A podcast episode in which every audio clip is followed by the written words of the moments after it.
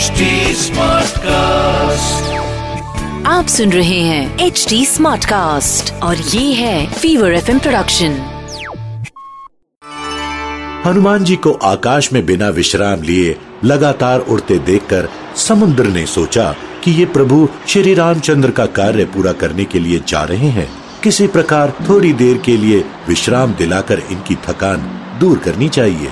उसने अपने जल के भीतर रहने वाले मेनाक पर्वत से कहा, मेनाक, तुम थोड़ी देर के लिए ऊपर उठकर अपनी चोटी पर हनुमान को बिठाकर उनकी थकान दूर करो।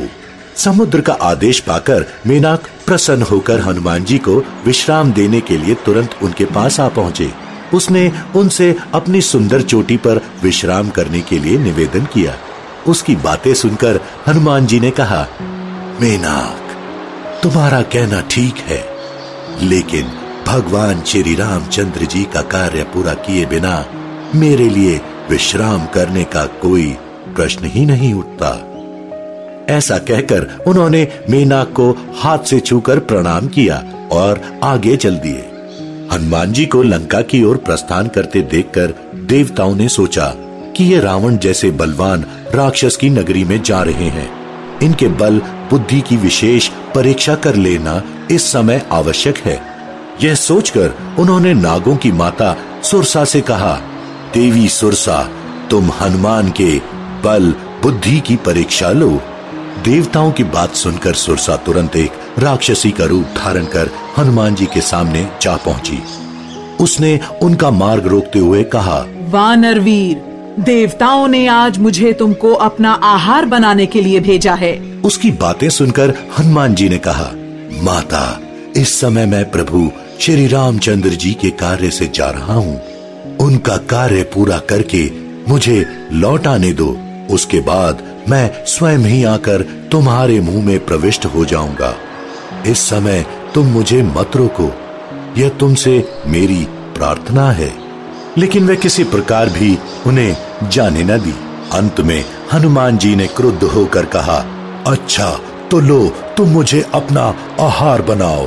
उनके ऐसा कहते ही सुरसा अपना मुँह सोलह योजन तक फैलाकर उनकी ओर बढ़ी। हनुमान जी ने तुरंत अपना आकार, उसका दूना, अर्थात बत्तीस योजन बढ़ा दिया। इस प्रकार जैसे जैसे वह अपने मुख का आकार बढ़ाती गई, हनुमान जी अपने शरीर का आकार उसका दूना करते गए। अंत में उसने अपना मुँह फैलाकर सौ योजन तक चौड़ा कर लिया। तब हनुमान जी तुरंत एक मच्छर के बराबर होकर तथा उसके उस सौ योजन चौड़े मुँह में घुसकर कान के रास्ते बाहर निकल आए। उन्होंने आकाश में खड़े होकर सुरसा से कहा, माता, देवताओं ने तुम्हें जिस कार्य के लिए भेजा था, वह पूरा हो गया है।